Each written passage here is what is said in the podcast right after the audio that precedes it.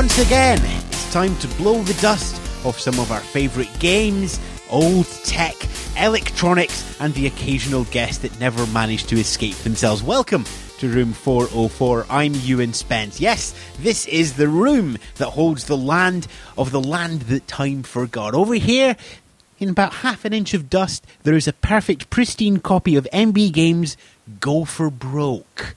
Over here, we have the career of Fuzzbox.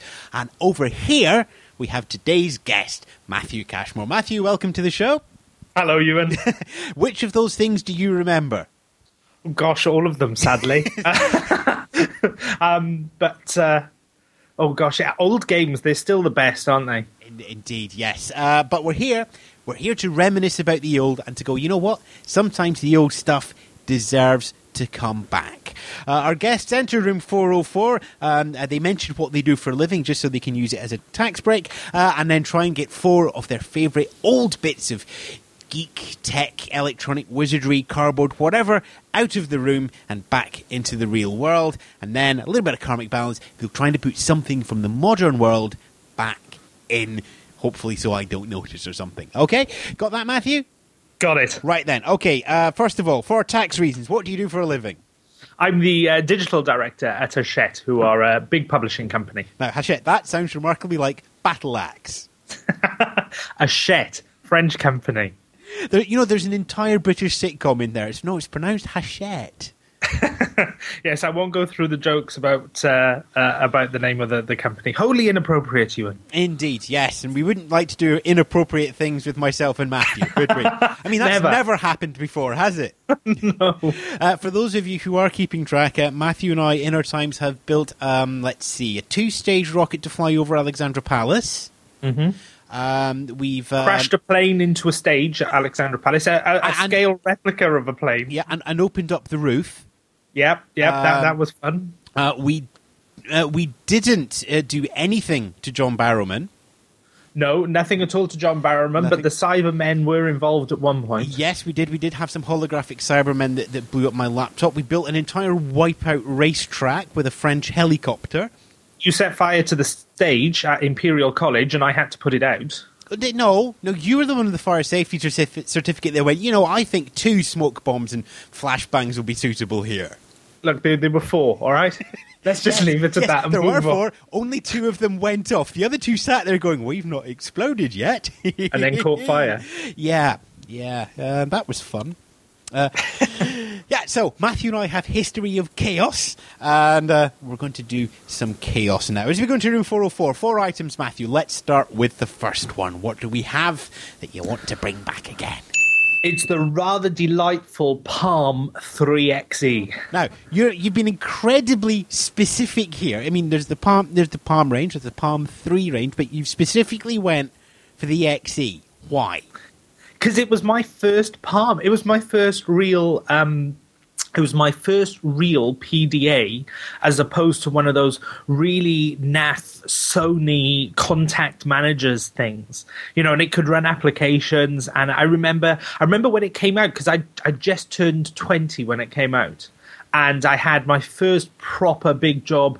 You know, I, I, I was at the BBC. I was earning uh, a wage, um, and I remember it coming out and getting stupidly excited about it and not being able to order one. You just couldn't get them in the UK. And I waited weeks for one to turn up, weeks and weeks and weeks and weeks. And then it turned up, and then the couriers uh, couldn't deliver it. And it turned out they were using some obscure courier that was at the other end of Leicestershire. So I drove half a day to go and get this thing. It was a real battle to get it. And it, it was just, it was marvelous. It was so exciting. And then the day I got it, I uh, was plugging it into my first ever iBook um, which was one of the, the newer designed iBooks with a polycarbonate case. And I was sitting in the living room and I was plugging it all in and getting all excited. And as I stood up, I knocked the laptop over and it fell on its corner onto the screen and smashed the screen of the Palm 3XE. It hadn't been out of the box an hour. I shouldn't laugh. I shouldn't laugh because we've quite a few Palm 3 X's. Huh? So, so, so are you? Are you now? Let me get this right. Are you asking to get your Palm 3 XE back, or are you asking for all Palm 3 XEs to come out? I'm asking for mine. I'm being entirely selfish. I want my Palm 3XE. I did actually replace the 3XE.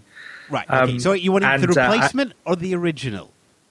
But I think I'd like the original before the screen got smashed.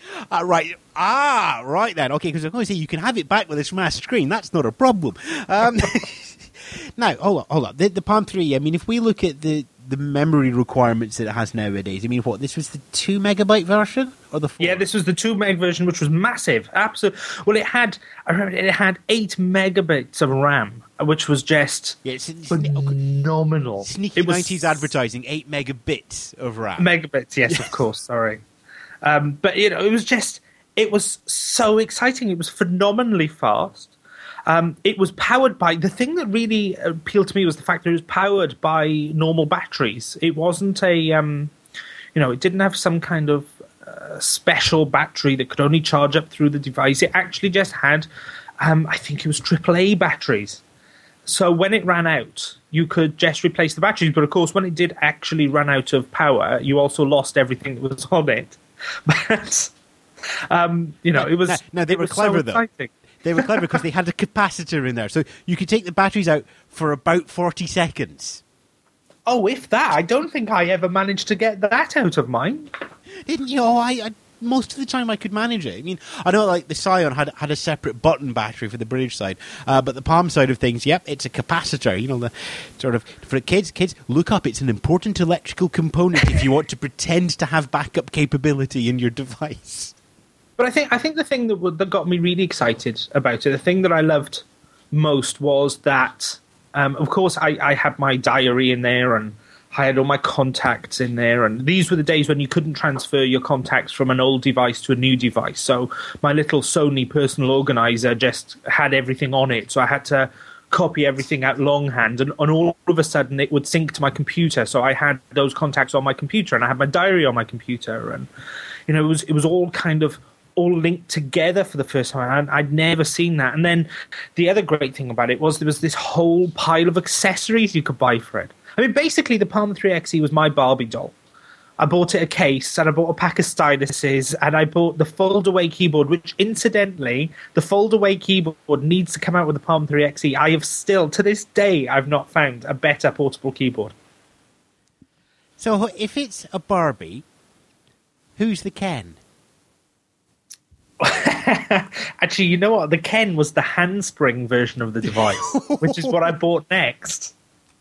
Uh, yes, it looks slightly better, slightly bigger, slightly more butch, but amazingly a lot more feminine. And, and pernickety and pernickety and, uh, and and ridged, um, which was. But I mean, I mean, this was this was this was the first device that I I was. I mean, I was so enamored with this device, so excited with this device that I read. Uh, it came with a book on it um, in the ebook application, and it's the first time I'd ever seen an, an ebook application, and it came with Dan Brown's Digital Fortress on it. Um, so I, I always like to say that uh, I was I was into Dan Brown far before he uh, he really really made it big. But the the truth is, I only read it because it was on the device, and I only read it because um, I could read it at night in bed just with the backlight on, without disturbing Catherine. And that's actually what I what what, what got me excited about it. It wasn't the book at all. It was the fact that the technology was uh, was terrifically exciting. So, so essentially, you like this back because you broke the screen and it's a torch. A little bit more than that. Yeah, okay, sorry, yeah, a little bit more. It's a torch that you could use at night with in in your bed without disturbing your wife. Yes, that's basically That's entirely that's honourable. basically. Yes, incredibly That's- honourable that it's in. It's- it- it is in. It's out. That's what I mean. Uh, but you have to keep it under the cover. Fantastic! I'm excited. I actually don't care about any of the rest now. But Now, but that's that good. That's my- good because I've seen the my- rest of the list. but you have to keep it undercover.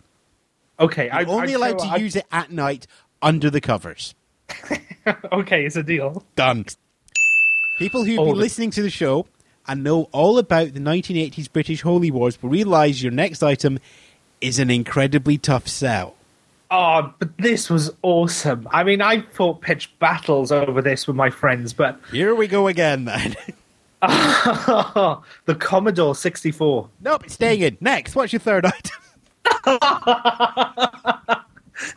No, you can't dismiss it like that. You absolutely can't. How would you like me to I mean- dismiss it? Seri- Shakespearean? Ah, verily, the 64, it doth protest too much and is too long and has too many colours and you cannot use it and it's still dizzy from It was us. faster than everything else out there. How It long did it? Oh, whoa, whoa, whoa! Right. How long did it take to load Codemaster's Dizzy game?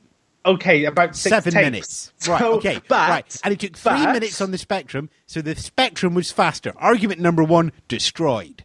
No, no, no, no, no, no, no. How long did it take to load the first Batman game, which was one of the first games that came on a cartridge?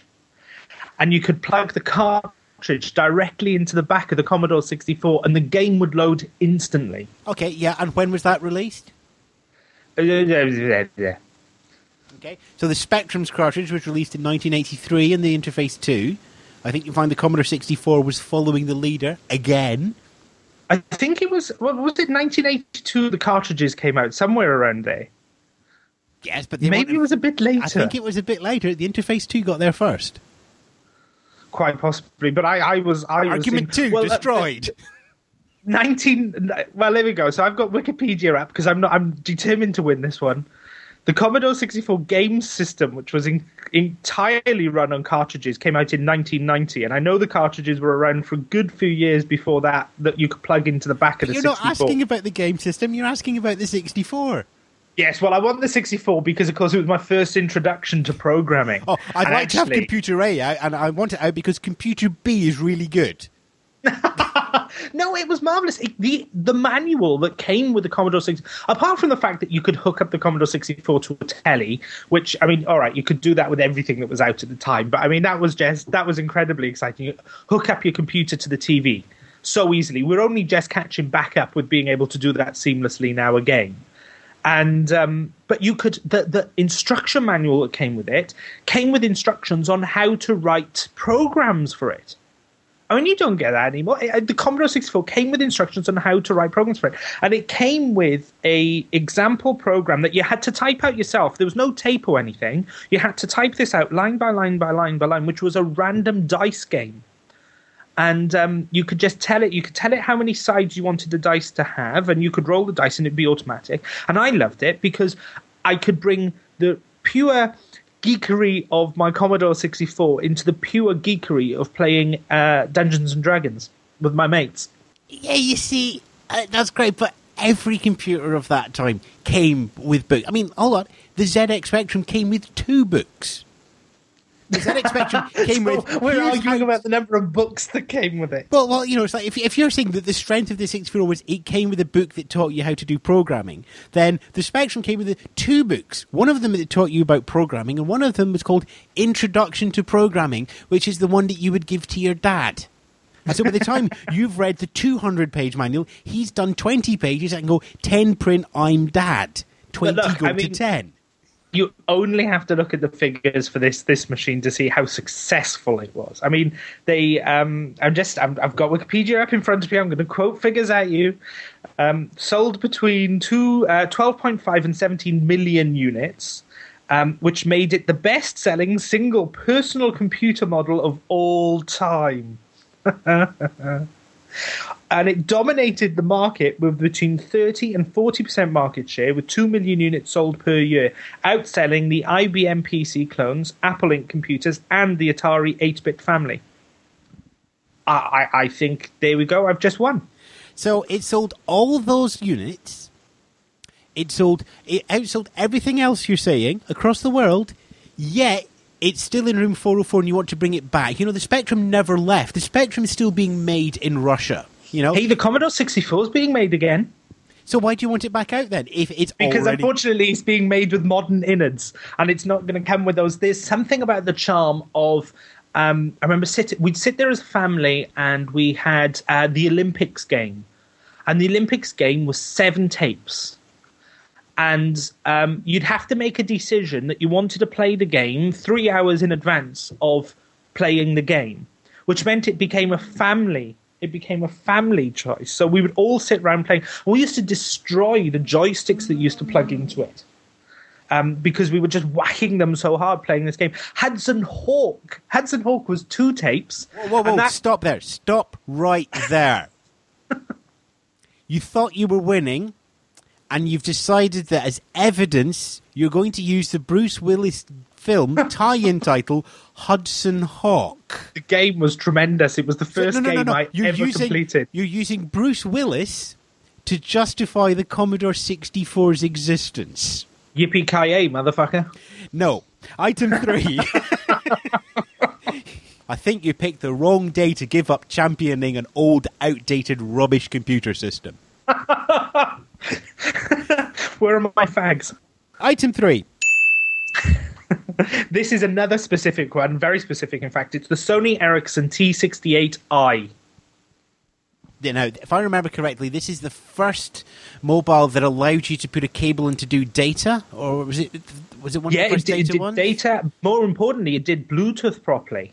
Ah, yeah, that's right. That's right. This is the the first one that did Bluetooth and data because the Ericsson Triple Eight, which I think was the follow-on, was the first one that acted as a, a standalone modem that you could, or whatever That's the right. name is. And in fact, you could Tethering. you could connect to this device over Bluetooth and and do a um a you could dial up a um an ISP. yes. Actually, dial up an ISP. So there was at the time there was a a free fro a free phone ISP long since gone, based in Birmingham. I can't even remember the name. But it was an 0800 number, and of course, those were the days when 0800 numbers were actually free on the mobile network. Um, so I would be, I, I would, for the first time ever, I could connect with my iBook to the internet on dial-up, which was just uh, uh, unbelievable. And it had a colored screen, um, and it played. It had, it was tri-band, so it, it worked everywhere. You, went. you know, if you travelled, I don't think I ever used the fact it was tri-band, but it was one of the first phones to be tri-band. It had an email client built into it, so you could check your email. And more important, it had it was one of the first devices to have GPRS, so you were actually getting proper data on, on the email client. and most importantly, it had a little bit of magic because it not only could you use a cable to tether it to your laptop, you could use infrared. Oh yeah, I, I did try that once. So, did you ever do that on a train and try and line up the ports and get it to work? And every time the train moved, you lost the connection. I, uh, yeah, because I remember, you know what would be a great seller? Um, if somebody was to create a little fiber optic cable that had suckers at either end that you could put over two infrared ports. and it would be just a universal link or something. It's like you wouldn't need to worry about No. connections or plugs or anything. You just have No. everything would run off infrared and everything would run through fiber optic cables. I mean, you know, that was my big. You know, I was. I can, I, I'm not going to say how old I was, But it was great. I young. mean, It was. It was. I remember. It, it was. Um. God. I mean, this is. This is. This is proper old school. But it had a camera. It's room Um, 404. Old school is allowed. It, it had a camera, and you had to buy the camera separately, and it plugged in the bottom of the phone. Um, I mean, that was just. I, I bought the camera. It was stupidly expensive, and it took really, really bad photographs. But you could take a photograph with a camera and email it. And there was nothing else out there at the time that could do anything vaguely similar that wasn't the size of a house. Because this thing was tiny. I mean, it was it was so tiny. It just looked like a normal phone. It it was so far ahead of. It really was the iPhone of its time.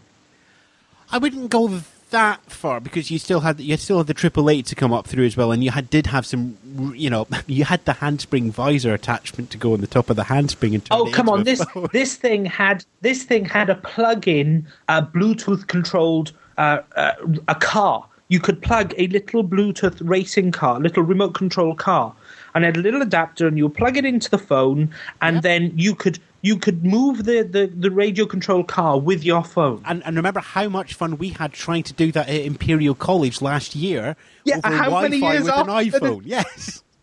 how many years after the T68i? But this this was the great thing about the T68i. It was designed to be able to you, you could build stuff on top of it. Um, and, and other words- people did. In other so words, you you're, you're arguing here control. for an open phone system where people know what's going on and can do whatever they like with it. now uh, you're putting words in my mouth. Oh, go on, repeat them then. If you re- if you repeat, no, no. What, what I'm arguing them, for I'll let is you take that it I out. think it was the first time a phone was seen as substantially more than a than a phone that could do Um, it, there was nothing in there that we hadn't necessarily seen before, but the, it, it, was all in one package. It was small. It was beautifully designed. They thought about the user experience. They thought about the um, the interaction. The email support was really good. Um, you could build stuff on top of it. Uh, and then I just I remember the reason it w- was so successful in my head is because I kept it for nearly two years. And that was unheard of for me at the time. The only phone I've ever kept for that long is the iPhone. At the time, I would go through a phone every three to six months, and I would give up my telephone number every time, so I could go get a new. I, I get a new contract and a, and a, new upgrade. I'd spend obscene amounts of money on, on, on phone, but this one I kept. You know, you know, I am going to let this out because it is an important phone, even though you have actually made one fundamental factual error. Oh, what's new? Uh, the the Ericsson R380 came out the year before, which, if you remember, was the Ericsson that had the flip that could do That's the sort right, of PDA yes. stuff, that could also do the data and the tethering and such like. And that was a good phone. And ran on Symbian when it was still called ER5U. Yes. Can yeah. I change my mind? Can I have that? you, yeah, yeah. I'll give you both. Oh, lovely. But I'll give you both if you hand your palm back in. Oh, oh, oh! No, no, no, no, no, no, no! I'll keep the palm. keep the palm. Take the T sixty eight. Sacrifice the R three eighty. There we go. Uh, right then, but now of course he's away to eBay. Uh, I'll get there first because. Do you know I did buy one on eBay recently? Oh, 68? Yeah. And? Very disappointing. sometimes sometimes things should be left in room 404 uh, but there yeah. we go. It's it's back out again. Now item 4 now again it's a personal item here isn't it?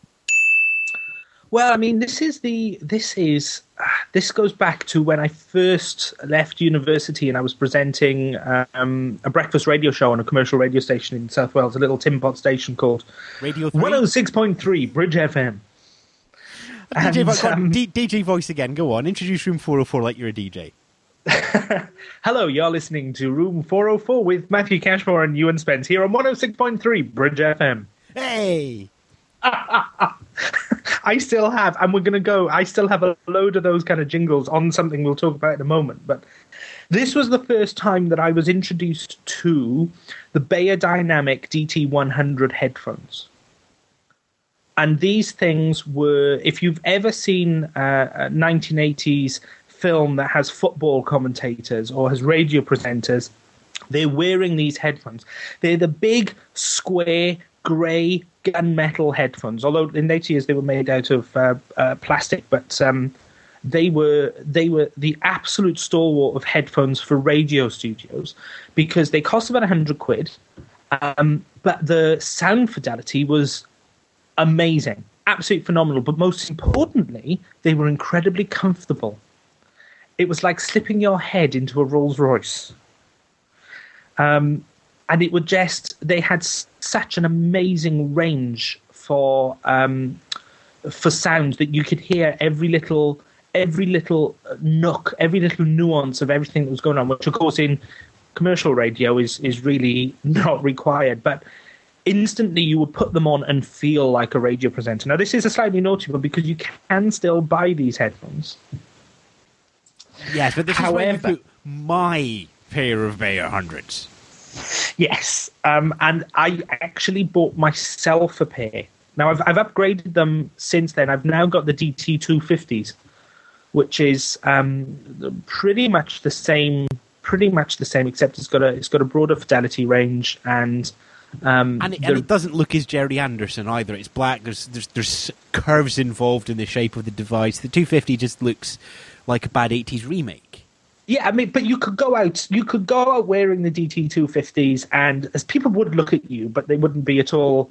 You know, they've got a, the headphones are rounded, um, so the actual the, the the bit that sits around your ear, importantly, sits entirely over your ear. That was the great thing about these headphones is that the that the actual cushioning didn't touch your ear at all. They were designed to completely encompass the entirety of your of your ear rather than just a particular part of it.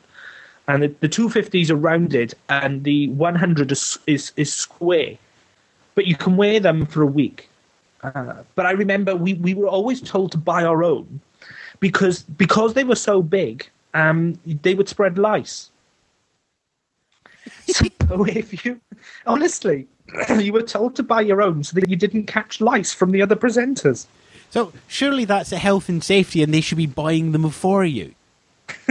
oh, this tin pot commercial radio station doesn't happen. Actually, didn't happen at the BBC either. All the headphones were, were shared, and um, but they were. I remember the ones at the BBC had a. Um, when I first went to the BBC, the the DT 100s had a post office jack on the end of them. Ah, rather for those than, of you who aren't listening, the post office jack is ancient.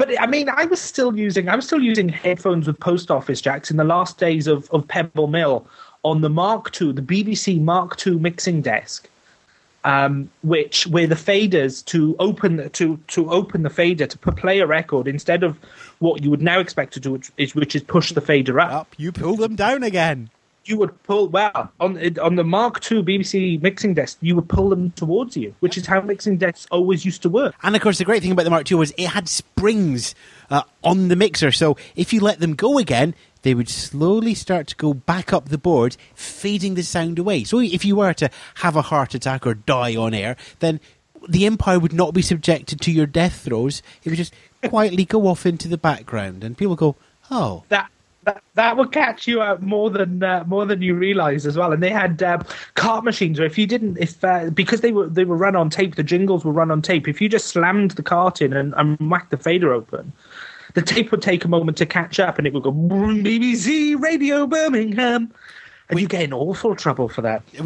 Which is strange because it is an improvement on BBC Birmingham, or what, what, do they call it? In a BBC West Midlands 7 or something? BBC Radio WM. W, WM. Oh, look at us. We're, we're named after um, Willie Mays, the great baseball player. But I, mean, um, I, remember my first, going back to the, the headphones, which is actually what I want out. Those, that, those first pair, I used to earn £30 a show and these headphones were uh, at the time they were about 120 pounds.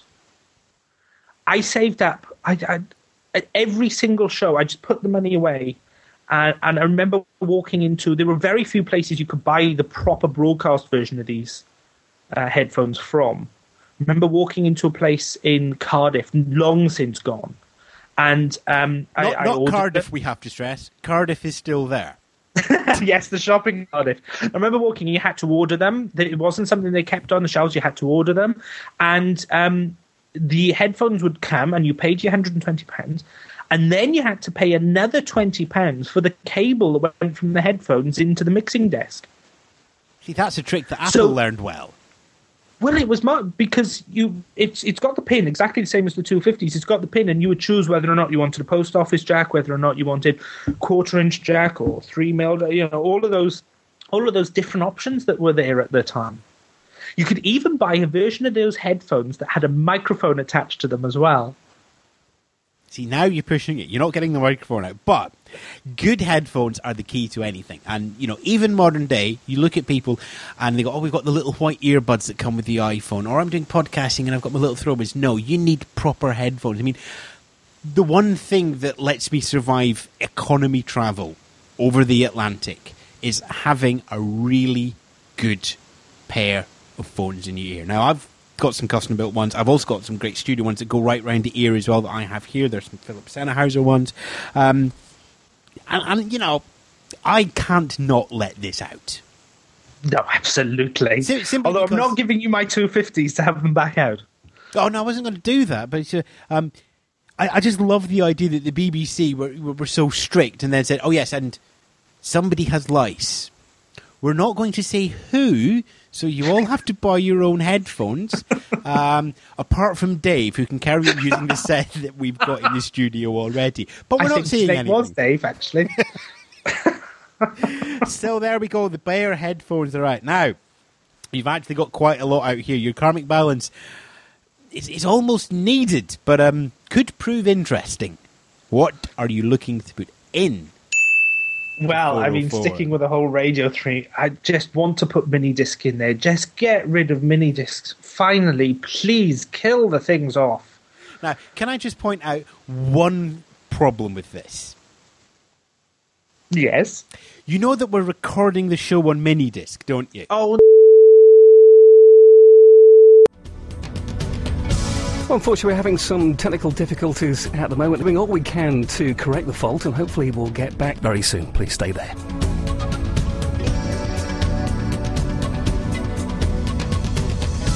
And we're back in the room. Uh, what were you saying there, Matthew? are you really recording this on a mini disc? yes, yes. The thing is, people go, "Oh, you're on Skype. You can use some great voice recorder and, and things." It's like, no, I have a soundboard next to the PC. The PC takes the sound output for me and the guest and the jingle box that I have here that's running on an old Windows XP laptop, and then that all comes out to a digital recorder mini disc, and, and it records on the disc. Uh, and then when I'm finished, I have it automatically archived in the original form, and then I can move it over a USB Mm-hmm. cable into a wave on my PC. Mm-hmm. It fits my workflow wonderfully. You know, Do you know, I, I need I've another 45 Skype, hours I've of got a Skype plug-in. I'll send you the audio. I'll email it to you immediately after the after the broadcast. It's in beautiful AAC H264 encoded audio. Oh, I don't even have it encoded. I've got it recording in Wave. Well, there we go. I mean, there's there's one of the problems with mini disc is that you can record in so many different formats. There's so many different versions of the technology and so many different versions of the players that if I were to give you a mini disc, I've got no, I've got absolutely no confidence you're going to be able to play my mini disc. This is what I was saying uh, earlier on in the show about cartridges. Is all of my old jingles from when I was presenting radio um, are all on mini disc, and because they were recorded on a very special professional version of a Sony mini disc recorder in a radio station, I can't play them on anything else. My little Sony mini disc player. Uh, that my wife used to use when, when she was doing Vox Pops and working as a, as a journalist doesn't play them. My mini disc player in my hi fi doesn't play them. I've got to find an old version of this particular Sony mini disc recorder that was about two and a half grand at the time in order to play them back. It's ludicrous. Ah, so so because of that one petty thing, you want to destroy my entire podcasting career? No, I just think there are other technology options out there for you, Ewan, and I'd be very happy to show them to you. Ah, I don't want you to show them to me. I want you to get the BBC to buy them for me. Well, I don't work at the I BBC mean- anymore, so that might be a bit difficult. That's like Steve Jobs. We're going to Steve Jobs, going, "Look, here's a new iPad," and everybody going, "Great, just give it to us." What do you mean you want us to buy it? But it was just, I mean, can you remember one of the marketing things that came out um, about the mini disc? It was it was going to kill CDs. I mean, you were going to buy all of your music on mini disc. Well, that that didn't happen. Um, and one of the things was because they were anti-skip and they were portable. So if you were if you were running or you were out, you remember all the adverts were people running with Sony mini disc players, and they could run because unlike a CD player, it wouldn't skip. I mean, what a load of tosh. Uh, I mean, certainly minidisc is in that that that, that gap between the end of the CD and, and the start of MP3. I mean, there's there's quite a few bits of interesting technology in there. Um, Philips DAT is another one. yes. You know, I mean, if you thought minidisc didn't get a hold of the population, wow, wait until you see Philips DAT. That really took off. That was as popular as Video 2000, which only ever was in schools. But I mean, there's a whole list of those. There's a whole list of those kind of things. But I mean, the thing with mini disc, and they're all they've all died to death because they were basically not because they were useless technology, although in some cases they were, but because it, didn't just it just didn't capture the public imagination. Mini disc is an example of technology that did work and did capture a very small proportion of the population's uh, excitement, and that proportion of people were people like you and me that suddenly discovered that we could do multi-track recording and we could do, do multiple recordings and it was a very very easy way to record in in a digital format but it's been overtaken there's better ways of doing that now much better ways that's got better audio fidelity much quicker much easier to edit i mean for goodness sake you're not editing this on the mini disc player are you ewan Well, no, this is Room 404. We don't do any any editing on Room 404. It's, it's one take. but it's you, you know the reason it's one take is you can't edit it on the blasted mini disc player that's why All right, I'm, I'm going to call you a halt there for a couple of reasons. Okay, first up, no, it's not going in. Reason one, because I still use it and I do want to keep a really funny joke going whenever anybody tries to put it in. Okay? So, so from a practical point of view, no, You can't go in because then there wouldn't be a show. And if there isn't a show, there isn't a show to put mini disc in. So it would be out. So we could do the show that would put mini disc in, uh, and So so on and so on and so on. So you would create a paradox. Yes. Secondly, and most importantly, the brief of this thing is to put in something from the modern world. You were still using it. This That's, means that's on. my point. Right. So this is either, something. either I, that means that you're arguing that I am modern, hip, and with it. Yeah, okay, you win. there we go. Right then. So mini disc uh, stays out because it never should have been volunteered to go in in the first place. Uh, right. not not bad actually. I have to say. Um, obviously, you're still listening to the show, so that item is uh, safely in the modern world. Joining it, um, your pair of Beyer Dynamic headphones, and just to be nice, Dave can have his life lice infested pair coming out as well. uh, the T68i is also out. The Commodore 64 is where it belongs, No. and, and uh, you've got your Palm 3e back out again under strict parole conditions. I'm very happy about that. There we go. Matthew, it's great to have you in room 404. Where can, where can people find out more about you and Battle Axe? Well, they can visit my website, which is thelondonbiker.com. Even though you don't live in London. I well, I work in London and I live slightly outside London. Hey, everybody likes to live slightly outside London. Most people. Importantly, I bike into London. You see, the London biker. Get it? And, and, and I do, yes, I do. That's, we're leaving something for the reader to discover. Better that they, under, they, they discover something than be told something. But there we go. Uh, and and day to day, nine to five, where can people find out about the work? Well, uh, just Google Hachette, H A C H E T T E, and uh, take a look at the amazing ebooks and digital products that we, we produce. Oh, So there we go. Matthew Cashmore, another guest in room 404, leaving with a rather interesting haul of things. I, are, you, are you quite happy with what you've got out? I'm very happy. Uh, I'll be, be honest with you, I'd have been happy with the Palm 3 XE. Uh, there we go. There, Matthew Cashmore out, just one of our many guests. We'll have another guest in next week, attempting to bring out old tech gadgets, board games, uh, books, uh, and that missing Ian Fleming novel uh, that he wrote as a sequel to Chitty Chitty Bang Bang uh, that was suppressed just because it sounded like a song from the Eurovision Song Contest that Dana International would sing. Uh, but for now, thank you very much for listening. You'll find us in iTunes, and it'd be great if you could leave a review. Now we've actually finally able to search for us in there, as opposed to just being listed in the website as well. If you comment room404.thepodcastcorner.com. I'm Ewan Spence. Let's close this door for another week.